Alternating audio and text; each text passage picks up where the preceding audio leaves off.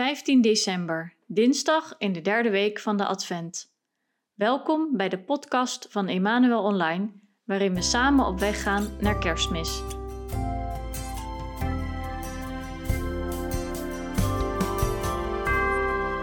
Gisteren hebben we gehoord hoe de engel aan Maria verscheen en vertelde dat zij de moeder van Jezus zou worden. Dit was echter niet makkelijk voor Jozef, de verloofde van Maria.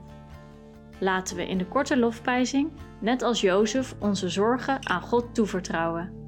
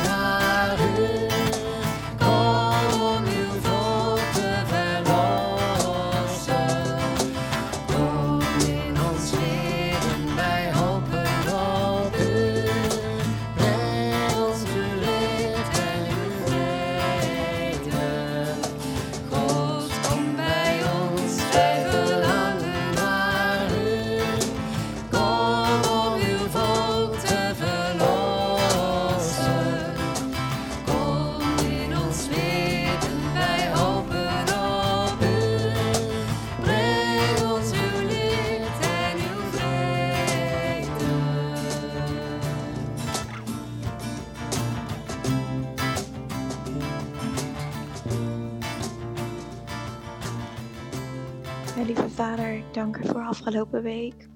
Dank u dat, ondanks dat ik ziek ben geweest, u dit ook heeft kunnen gebruiken.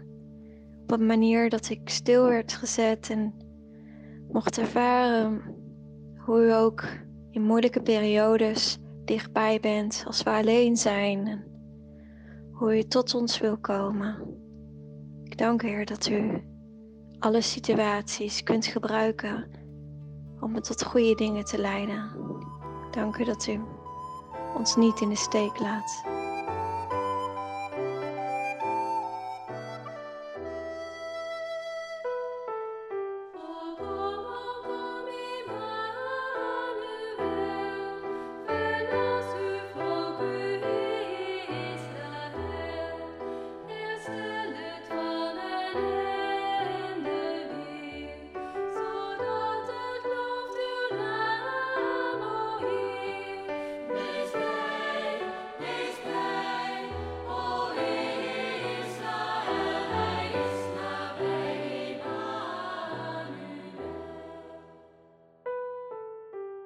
Oh,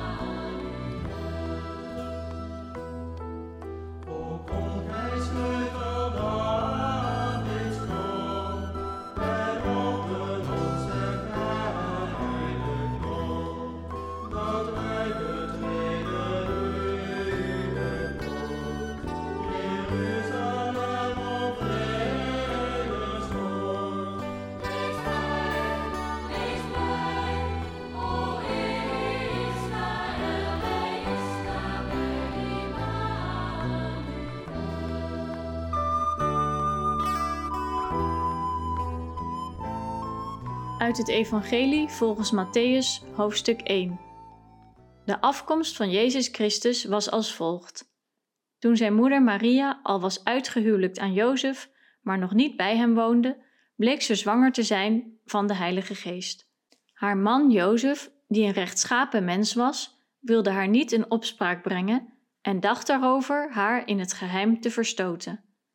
Toen hij dit overwoog, verscheen hem in een droom een engel van de Heer.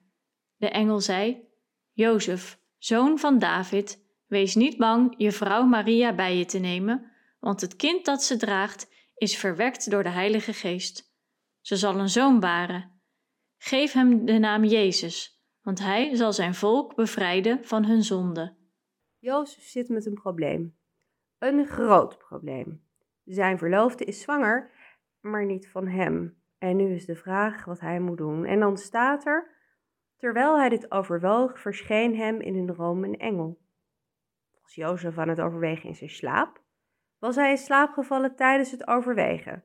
Hoe het ook zij, de engel kwam bij Jozef in een droom en sprak tot hem.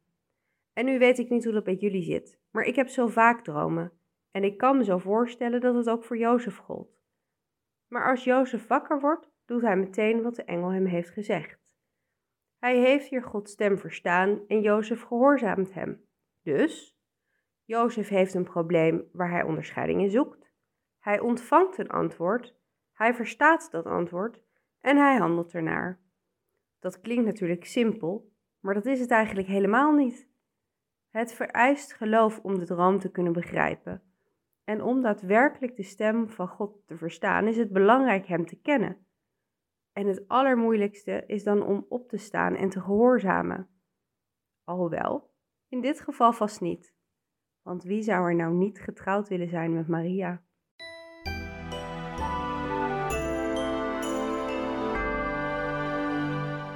Ik ben Daan Lokkerveer, ik ben meubelmaker en ik woon in Voorburg.